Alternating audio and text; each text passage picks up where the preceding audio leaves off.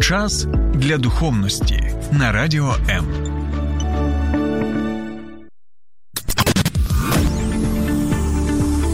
Біблія під іншим кутом. Програма «Сторінками Біблії» з пастором Сергієм Наколом. Вітаю, друзі! Сподіваюся, що у вас зараз добрий настрій і ви готові для нового тижня.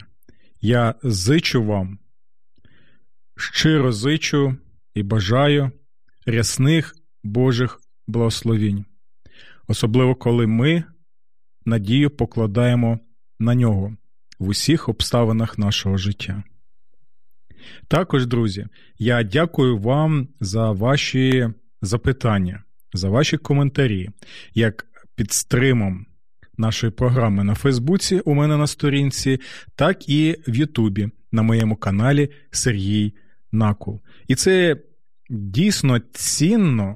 Чому? Тому що ваші і запитання, і коментарі допомагають мені подивитися на біблійні тексти, а також на наше життя трошечки з іншої точки зору, з іншого боку, з боку вашого особистого досвіду.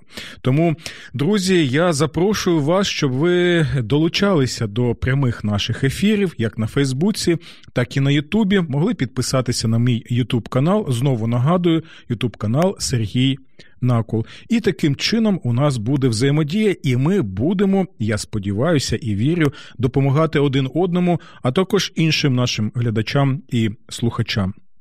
І що цікаво,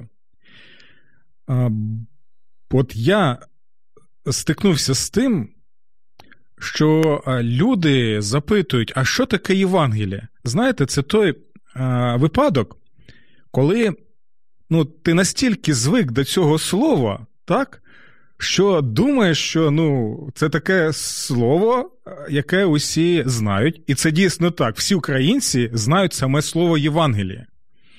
Але коли починаєш спілкуватися з людьми, то дійсно люди щиро запитують, а що ж таке саме Євангеліє? І ось сьогодні ми з вами будемо намагатися відповісти на це запитання. До речі, чи ви можете написати свою думку, що таке Євангеліє, або навіть зателефонувати нам у студію за номерами телефонів, які ви можете побачити у нас на екрані. Чи ви можете одним або двома реченнями, або декількома словами описати, що ж таке саме Євангеліє? Так і чому з точки зору християнської церкви без Євангелія не може бути і християнства. Чому Євангеліє – це, можна сказати, серце християнства, християнської віри. Добре, я буду чекати ваших коментарів, також ваших запитань і також ваших побажань. Буду вдячний, якщо ви підтримаєте нас не лише коментарями, а також там поставите вподобайку, або серденько поставите, так, або висловити свою думку, що ви думаєте взагалі про ці програми, і ми очікуємо ще більше ваших відгуків. Добре, Євангеліє. Сьогодні ми розглянемо, що це за слово і що стоїть за цим словом, так? І в цьому нам, до речі, допоможуть усі ці події, які почалися у нас в Україні 24 лютого. І, на жаль, ще зараз уся ця ситуація з війною, з державою-агресоркою, вона продовжується. Але у той же час ми побачимо, яким чином 24 лютого 2022 року, а також наступ наших українських військ на Харківщині, коли Харківщина була дійсно дивовижним чином визволена, і ми у попередніх програмах згадували, що це ніщо інше, як пряме втручання Бога, так, що він надав таку переконливу перемогу. І ось ми подивимося, як ці події допоможуть нам зрозуміти Євангеліє. А також я нагадаю, що зазвичай, якщо це нормальна автівка, то у автівки є 4 колеси. Як у автівки є 4 колеса, так і в Євангелії є 4 складові. І от сьогодні ми з вами і розглянемо ці 4 складові, без яких ми не зможемо зрозуміти цілісно саме Євангеліє. Добре. Я бачу, що у нас вже є коментарі. Віталій Канючка, вітаю вас, Віталію. І це чудово, як коли брати та сестри приєднуються до нас, бо Віталій з моєї церкви, Big City Church, церква великого міста. До речі, друзі, я там написав, що якщо ви в Києві або в Київській області, у вас є запитання або молитовні потреби, будь ласочка, звертайтеся до мене, до нашої церкви. І ми також запрошуємо вас на богослужіння, де, як ми впевнені, дійсно проповідується Євангеліє Ісуса Христа. Якщо у вас є ці всі запитання, або вам потрібно спілкування, підтримка, допомога, будь ласочка, звертайтеся, як то кажуть, чим зможемо, тим і допоможемо, як і Христос допомагає нам. Так от, Віталій пише, Євангеліє – це Христос. Слухайте, це, мабуть, най-най-най коротше і найглибше пояснення Євангелія, яке я лише чув. Дякую, Віталію. І так, я з тобою згодний, і ми ще більше будемо розглядати саме ось цей вислів «Євангеліє – це Христос». Прямо влучно. Можна вже і завершити нашу програму, але ми потребуємо ще додаткових пояснень. Оля Кузі, вітаю вас, Олю. Пише, «Євангеліє – це Слово Боже для нас». Дякую. Також, от бачите, Віталій показує один бік оцього розуміння Євангелія, так?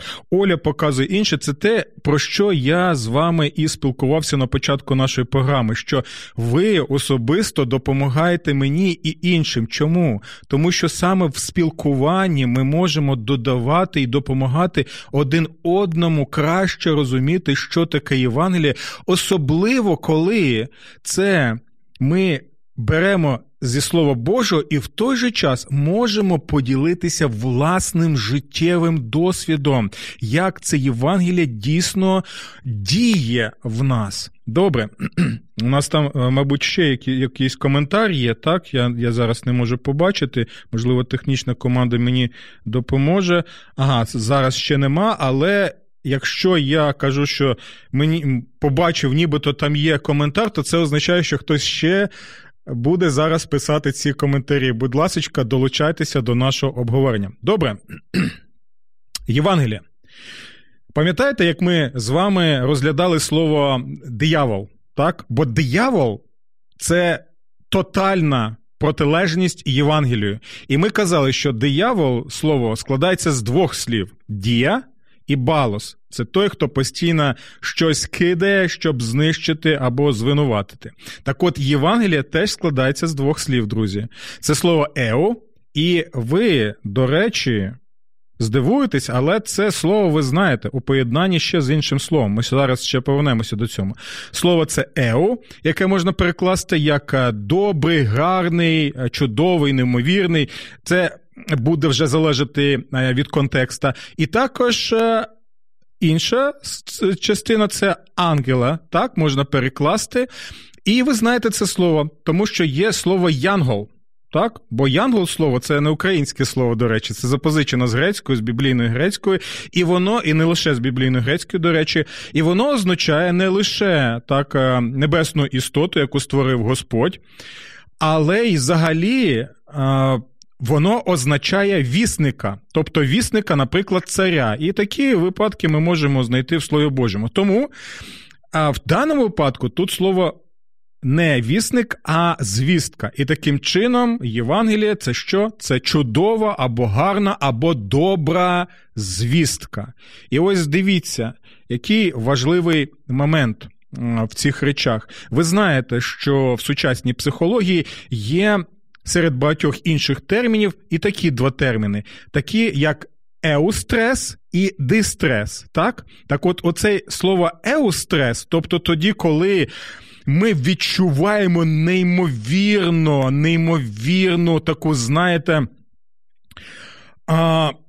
неймовірно радіємо, бо ми почули або побачили щось таке, що дійсно підводить нас і сприяє нашій радості, коли ми навіть можемо танцювати, пригати, стрибати, аплодувати і так далі. І дистрес, тоді коли ми відчуваємо серйозний такий ось негативний стрес.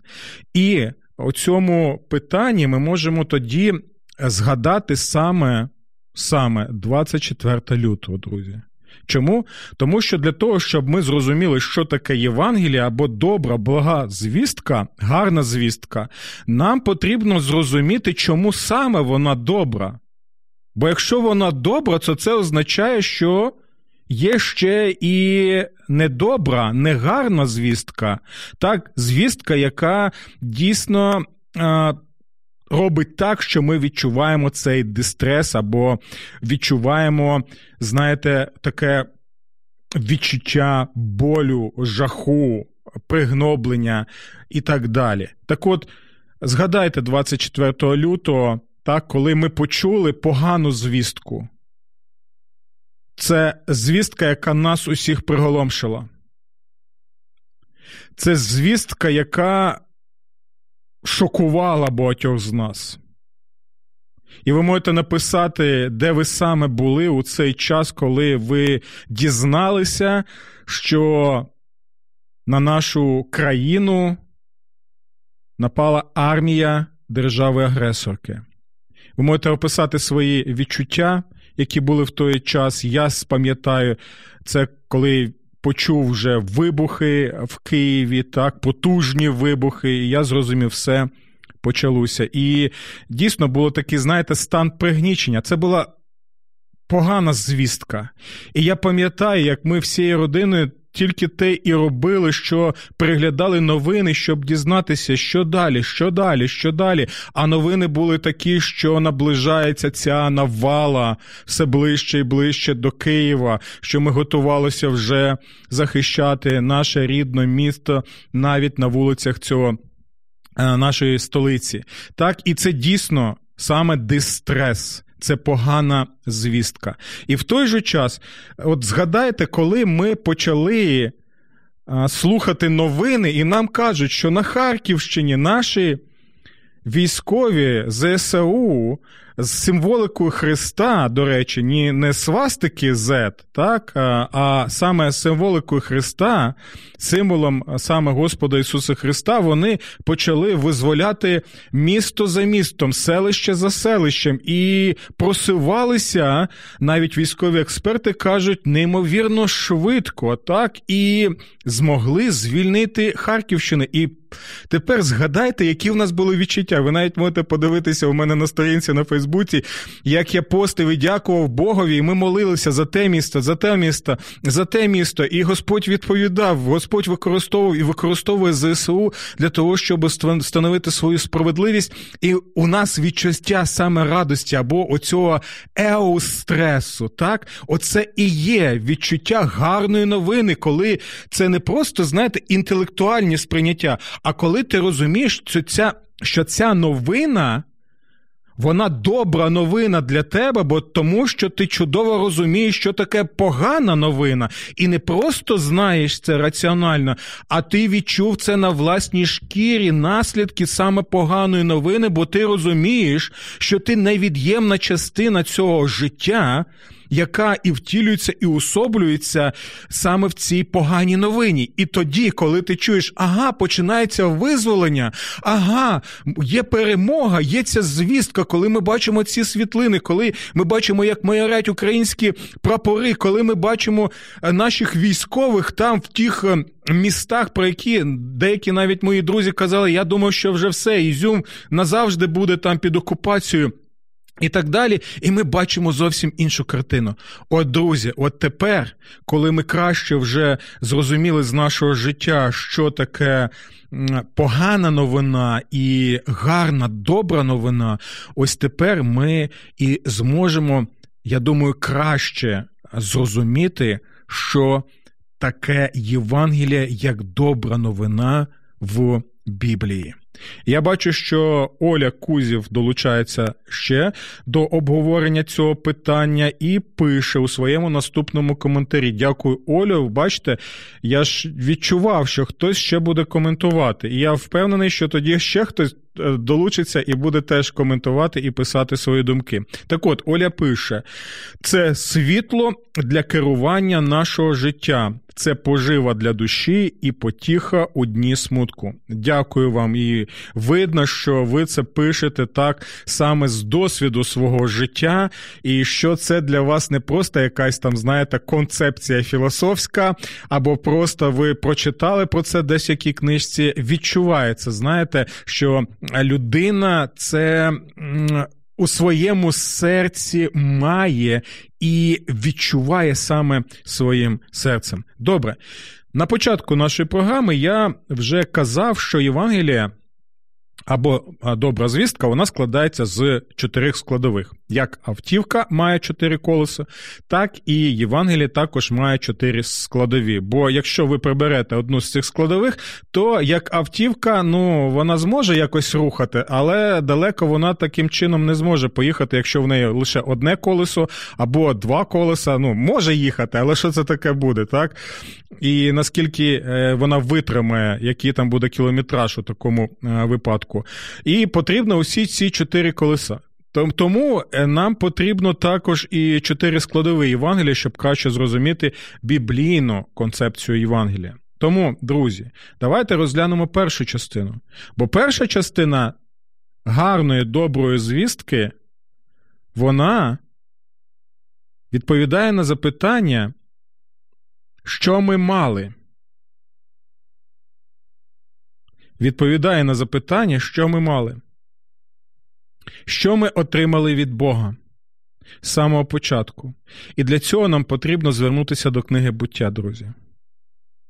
І от лише коли ми зрозуміємо, що ми мали, що ми отримали від нашого небесного батька, ми тоді краще зможемо зрозуміти другу частину, а саме, що ми втратили.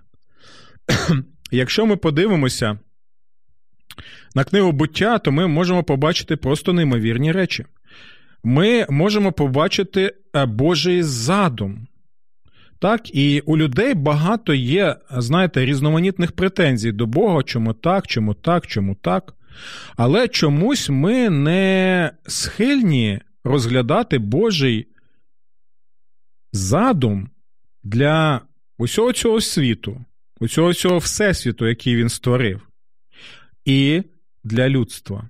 А якщо ми подивимося на перші розділи книги «Буття», ми можемо просто-напросто бути в захваті.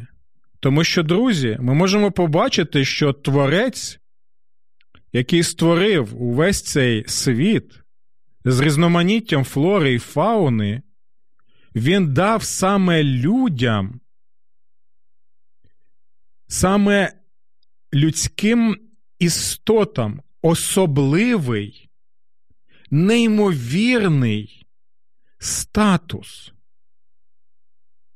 Лише людей він створив за своїм образом і подобою. Лише людина має можливість, перебуваючи у Божому світі, відображати Божий образ. Бог зробив так, що ми не лише розумні істоти, але ми істоти, які маємо уявлення про Бога і здатність спілкуватися з цим Богом. Чому? Тому що, знову я підкреслюю цей момент, ми створені саме за Його образом. І що це означає? Це означає наступне. Що Бог створив людей саме для спілкування з собою, а також, щоб люди в контексті цього спілкування зі своїм Богом-творцем могли що робити? Своїм життям, своїми досягненнями, своїм розвитком цивілізації прославляти саме цього Бога. І дивіться далі, що Бог нам дав? Не лише інтелект, так? Не лише здатність спілкуватися з ним, так? Хоча це вкрай важливі речі. Бог дав людським істотам статус царів. Адам і Єва, вони були створені в Едемському саду. А саме слово «парадез», яке використовується, так, це слово, яке може описувати сад, який знаходиться в царському палаці. І Адам і Єва були створені Богом таким чином, що вони мали царську гідність. Розумієте? І в них усе людство має царську гідність. Саме завдяки Богові у нас може бути самооцінка, так, і розуміння своєї гідності, розуміння свого призначення, розуміння того, що я маю ціль в житті своєму саме тому, що я створений Богом за своїм образом і подобою. Бог благослове людей всім, що тільки можливо. Лише бери і реалізовуй увесь той потенціал творчий, який закладений був в Адамі і Єві, і в той же час міг проявлятися у всій повноті також і в людстві. Бо все людство, згідно буття, це одна велика родина, одна велика сім'я. І ще один важливий момент, на який нам потрібно звернути увагу, це те, що коли ми бачимо цей опис Адама і Єви в Едемському саду, ми можемо побачити, що там використовуються слова, які в Біблії використовуються для опису Божої скинії або храму. Тобто Біблія нам показує, що Бог створив увесь цей світ як свій храм, у якому знаходяться люди, які, як священники у святому місті, повинні служити Богові, так, радіючи спілкуванню з Ним, і що? Піклуючись про усю цю землю, яку Бог нам дав, бо флора і фауна – це Його, і в той же час наше. Ми відповідальні за це, за всі ці речі. Ми органічно пов'язані з усім цим світом. Тепер ви розумієте, що саме ми отримали від нашого Небесного Батька. Згадуйте, будь ласочка, одну з найгеніальніших притч Господа Ісуса Христа про отця і двох блудних синів. Так? Ви пам'ятаєте, що коли син був з отцем, у нього було все. Так? І ви пам'ятаєте, як він попрохав у батька дати йому частину ось того, що повинно було, як він думав, належати йому. Так, розумієте? Ось щось те саме відбувалося з Адамом і Євою, коли вони були у спілкуванні з нашим Небесним Батьком. Але тепер, коли ми розуміємо, що ми мали і що мав блудний син, так, у притчі про двох блудних синів, ми ще повернемося до цього питання в одній з наших програм, ось лише тоді ми зможемо зрозуміти, що ми втратили. І тоді ми переходимо саме до другої частини Євангелія, саме її назва «Що ми втратили». Нагадую, перша частина, перша складова «Що ми мали», «Що ми отримали». Друга частина «Що ми втратили». І далі ми можемо побачити опис гріхопадіння в книзі «Буття», гріхопадіння, яке сталося з нашим праотцем Адамом і нашою праматусею Євою. Ми можемо побачити, що сутність гріхопадіння була не в тому, що вони з'їли просто яблуко, так? І, до речі, про яблука жодного слова нема в Біблії, так саме у зв'язку з гріхопадінням. Там кажуть, що вони з'їли що? Вони з'їли плід, так? І все. Ніхто не знає точно на всі 100%, що саме це був за плід. І суть була не в цьому. Суть була в тому, що була порушена саме Божа заповідь. Ми могли користуватися усіми цими багатствами, які Бог нам надає, і реалізувати себе на славу Божу за умовою послуху Богові. Чому це так важливо? Чому важливо було розуміти, що у тебе є здатність слухатися Бога, і в тебе є здатність не слухатися Бога? Чому це так важливо? І багато людей запитують мене, навіщо це взагалі потрібно було? Навіщо було провокувати людей? Друзі, слухайте уважно. Це одна з найважливіших речей, які ми повинні розуміти в Євангелії. Здатність слухати Бога або не слухати Бога – це ціна, наша ціна за те, що ми створені за образом і подобою Божою. Бог не створив нас просто роботами, з якоюсь закладеною програмою, коли ми бездумно виконуємо усі його накази. Ні. Тоді, друзі, ми були просто створіннями біороботами. Розумієте? Але Бог надав нам просто-напросто цей царський подарунок. Цей царський подарунок назвали Целем Елохім на євриті, тобто Божий образ. Тому, якщо людина створена за образом Божим, у неї є здатність грішити або не грішити. Була ця здатність грішити або не грішити. І у неї була ця здатність користуватися цим даром. Слухати Бога або слухати змія. Тепер, я думаю, ми краще розуміємо, так, чому так важливо була саме оця річ, як свобода волі людини. Бо воля людини, вона була обумовлена саме тим, що це невід'ємна органічна складова Божого образу. Так?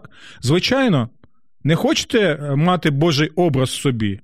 Не хочете? Ну тоді, можливо, ви хочете бути як шимпанзе, або як макака, або як горіла, або ще якісь створіння, так? Можливо, так? Але якщо Бог нас створив, наділив нас цією гідністю, наділив нас цим статусом, наділив нас просто неймовірними такими речами в усьому всесвіті, друзі, це просто щось неймовірне, то дійсно тоді потрібно розуміти, що бути вільним, як казав Любомир Гузор, це означає бути також і відповідальним. Чому? Тому що Бог у найвищій розумінні вільний, але в той же час він відповідальний. І ось ми можемо побачити, що сталося гріхопадіння. Так? Я знову нагадую. Перша частина, що ми отримали від Бога. Друга частина, що ми втратили. І ось чому, коли сталося це гріхопадіння, і це не було якесь невинне дійство, як можна так сказати. Як казав один з моїх улюблених пасторів-богословів, що кожен гріх в очах святого праведного Бога – це зрада космічного масштабу. І можеш казати, ну як це так, друзі? Як це так? Ми мислимо категоріями вже грішних людей, які живуть в грішному світі, знаходяться в цій інформаційній грішній бульбашці і грішній інтоксикації. І, звичайно, нам важко зрозуміти, як це так. Друзі, це так. Кожен наш гріх є зрадою космічного масштабу. І це ми можемо зрозуміти лише тоді, коли ми приймаємо Боже Слово. Ось чому настільки важлива друга частина, коли ми розуміємо, що ми втратили важливі речі, які Бог нам дав. Ми можемо побачити, що як почали ми слухати змія, який що казав, яка сутність була новини змія, що ні, ви не помрете, так? Все буде добре, ви будете як хто? Як боги, які знають, що таке добро і зло, або я вже говорив про це в інших програмах, але знову нагадаю, які можуть самі вирішувати. Почули це? Будь ласочка, нагостріть вуха зараз. Послухайте цю брехню сатани, що якщо ви не будете слухатися Бога, ви будете самі богами, які самі вирішують, що таке добро і що таке зло. І ми знаємо, які почалися наслідки від цього. Ось чому усе людство, як Боже Слово каже, усе людство перебуває в грісі. І ось чому кожна людина є грішником або грішницею. Все. Можна було б на цьому зупинитися, і святий праведний Бог міг би сказати: ну і все, я вас знищу, навіщо ви мені такі потрібні? Навіщо? Скільки я вам всього дав, подарував? Ви взагалі цього не заслуговували? Я створив вас для спілкування зі мною, для реалізації всього того творчого потенціалу, який я вас заклав. Я вам дав такі можливості неймовірні. Я вам створив увесь всесвіт, щоб ви розвивалися. Що ж ви наробили? Давайте я вас просто знищу. І ось чому краса Божа, Божа любов, Боже милосердя. І ось ми переходимо, друзі, до третьої частини. Третя частина – це що ми отримуємо знову в Ісусі Христі, або наше спасіння. І третя частина, так, теж важливо, це те, що Віталій Канючка на початку нашої програми написав, що Євангеліє – це Христос, так.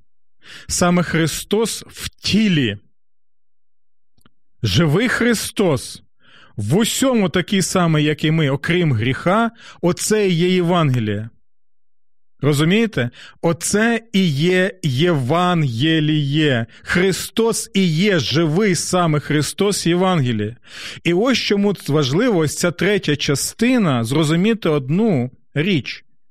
У цьому тексті дорогоцінному, який, мабуть, багато людей, українців знають і українок. Ось яким чином Бог полюбив світ. І яким же чином, далі відповідає апостол Іоанн, що він подарував, ви почули це? Що він подарував свого сина однонародженого, щоб кожен, хто вірує в нього, почули це? Вірити в нього або вірити в Євангеліє, бо Євангеліє – це є Христос, Спаситель від гріхів. Бо він прийшов сюди не просто як політик, він прийшов сюди не просто як, знаєте, психолог, він прийшов сюди не просто як філософ, він прийшов сюди не просто як вчитель, він не прийшов сюди як гуру, він не прийшов сюди як фахівець по питанням особистої безпеки, він не прийшов сюди як борець за довколишнє середовище. Всі ці речі важливі, і на всі ці речі впливає Євангеліє, звичайно, але він прийшов в першу чергу вирішувати не просто всі ці проблеми, які є в нашому суспільстві, а вирішити корінну проблему, якою є саме людський гріх. Ось чому знову і знову третя частина, що ось яким чином Бог полюбив цей світ, що він дарує свого сина однонародженого, щоб кожен, хто вірує в нього. А що це означає? Я розумію, що я отримав від Бога в Адамі і Єві. Я розумію, що я втратив з причини своїх гріхів, так? І я, як той блудний син, увесь час забрав у Бога той спадок, так, і витратив як блудний син увесь той спадок, або блудна донька, увесь той спадок, який Бог нам дав.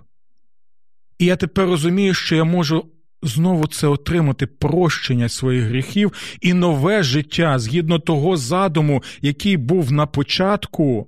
Так, це неймовірний задум, який був на початку книги «Буття», і він описується.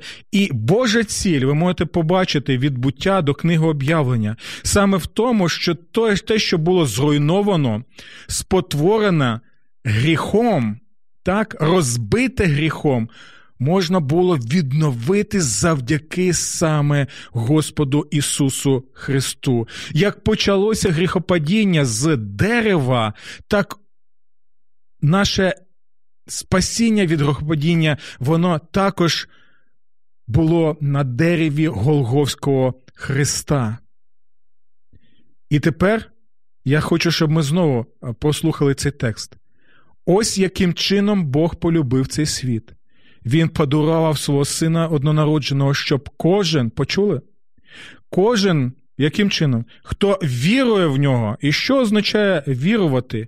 Знову нагадую, це в першу чергу розуміти, що я мав в Бозі, що я втратив в Бозі, і згадуйте слова блудного сина. Пам'ятаєте, що коли він сказав, я вже негідний навіть називатися сином свого батька. Почули це слово «негідний», яке пов'язане зі словом «гідність», бо він розумів, що зі своїм батьком у нього була гідність. Гідність, яку нам надав Бог, і цінність, яку Бог нам надав в книзі «Буття», згідно свого задуму. Але він усвідомлює, що ось ці гріхи, які він накоїв, за які він особисто відповідальний, він не починає обвинувачувати своє оточуючих середовище, обставини і так далі, не маніпулювати цими речами, не виправдовуватися. Ні, він розуміє, я негідний. І далі він каже, що Отче, я згрішив перед Богом і перед тобою. Він розуміє усю глибину гріха, усі наслідки свого гріха, так? І навіть він не міг подивитися на свого батька, так? І що це показує? Це показує не лише усвідомлення гріха, а ще й розуміння того, що ти накоїв. Це той випадок, коли ти не просто кажеш, добре, батько в мене добрий, він все буде прощати мені, і все буде так. Ні. Тут повинно бути також щиросерде серце. Розуміння, що я грішник, грішниця, яка потребує Божої благодаті. І це третя частина. Знову нагадую, друзі, перша частина. Що ми мали? Друга частина. Що ми втратили? Третя частина. Що ми отримуємо в Ісусі Христі? Прощення гріхів, відновлене спілкування з Богом, нове життя. Те життя, коли ми можемо служити Богові згідно Його задуму в книзі «Буття», слідувати за Ісусом Христом і слухатися Його, вже слухатися Його, а не змія, сатану, диявола. І мати в всьому цьому вже зараз вічне життя. Чому? Тому що він був мертвий і зараз живий. І це 100% інформація, друзі, не фейк. І четверта частина тоді, так, вона відповідає на запитання, а що далі? Дійсно, що далі? І ось тут важливий момент, друзі. Завдяки вірі в Ісуса Христа, коли ми отримуємо прощення наших гріхів, нове життя, спілкування з Богом, також ми отримуємо те, що ми можна сказати, відновлення творчого потенціалу на славу Бога, так? Ми бачимо наступне. Якщо ми спасені Ісусом Христом, то тоді наслідком цього буде, що життя, яке ми називаємо життя подяки. Саме життя подяки. Чому ми повинні слухатися Бога? Чому ми повинні слухати Боже Слово? Чому ми повинні знати Божі заповіді і виконувати Божі заповіді? Для того, щоб отримати спасіння? Ні. Бо виконуванням заповідів ми не зможемо собі жодним чином отримати спасіння, так? Бо спасіння можливе лише завдяки крові Господа Ісуса Христа. І коли Патріарх Кирил каже, що якщо ви помираєте за Путіна і за всю цю орду, то ви тоді змиваєте всі свої гріхи, не вірте цьому Патріарху Кирилу, бо він бреше. Він бреше, в Біблії ви такого взагалі не знайдете. Це брехло. Я одразу кажу вам це на основі Божого Слова. Бо Боже Слово чітко ясно показує спасіння лише завдяки крові Господа Ісуса Христа. На цьому стоїмо і ніяк інакше. І коли ти це розумієш, коли ти розумієш, що Бог зробив тебе знову вільною людиною у спілкуванні з Богом і частиною Божого народу, то що це означає? Що в мене буде бажання слідувати за Христом, слухатися Його і виконувати Його заповіді не як засіб заробити спасіння. Ні! Він це зробив для нас. Він визволив. Ми вільні завдяки йому. Тоді чому? З вдячності. Я його люблю, тому я його буду слухатися. Я буду виконувати його заповіді. Чому? Тому що я люблю його. Він спас мене. Він мій дорогоцінний Господь і Спаситель. Ось чому я буду жити життям вдячності. Друзі, я сподіваюся, що ми змогли зрозуміти ось ці 4 складові Євангелія. Ви можете написати, чи ви згодні зі мною в цих речах, чи не згодні. Звичайно, все ми не можемо пояснити зараз повноцінно, але в той же час думаю, що основні такі речі ми змогли з вами розглянути.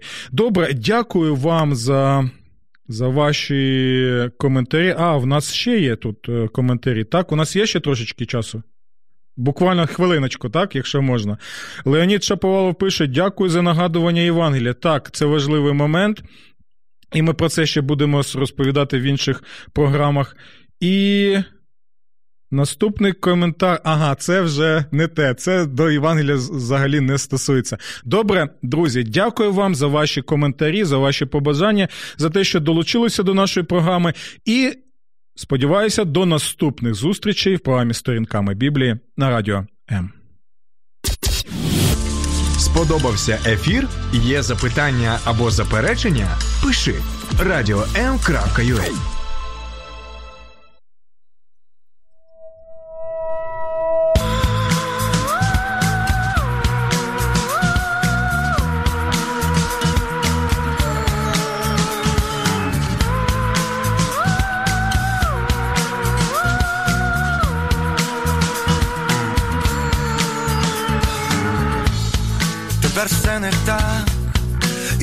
Це знай, тому і зникаєш щодня в забутті.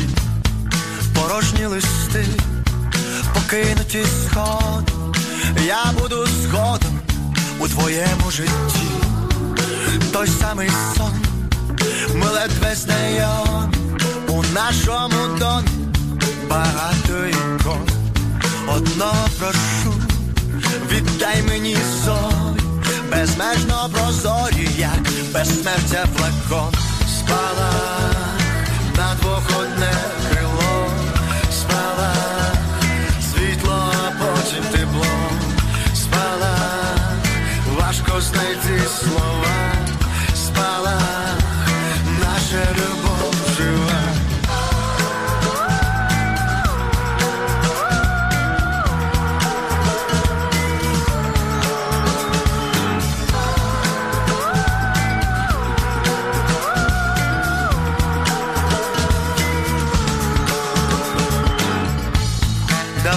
Чужі, не треба ховати, що буде зникати, коли прийдуть дощі. Навмисно мовчу, але ти все чуєш, невпинно чаклуєш над станом душі. Застрягли удвох на середині поля, повітряна куля, не відірвати очі, хоча б натякни, що від тебе чекати, перестав помічати елементарних речей. Спала на двох одне крило, спала світло, потім тепло, спала важко знайти слова, спала наша любов жива. Слухай, здається, я розумію, що відбувається в цей момент. Просто в якісь особливо важливі хвилини твого життя Бог, той самий офігезний чувак, якому ти дякуєш, що він в тебе є, так ось він тихенько бере в руки фотоапарат, наводить фокус, примружується і клац! Є спалах. Так, на мить засліплює очі, але ж підсвічує найважливіше – думку, погляд. Довгоочікуване так у відповідь, або дві смужки на тесті. Два серця, що б'ються під одним твоїм, і надвох одне крило. Так, цей спалах немов підказка з небес. Тільки не промагай. Спалах на двох одне крило, спалах світло, а потім тепло, спалах важко знайти слова, спалах наша любов жива. Слова спала, наша любов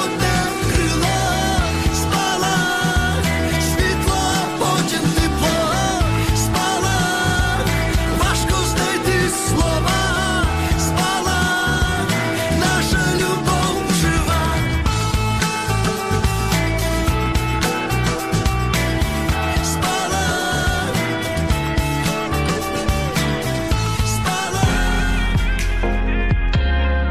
Заряджай мозок. Слухай Радіо М.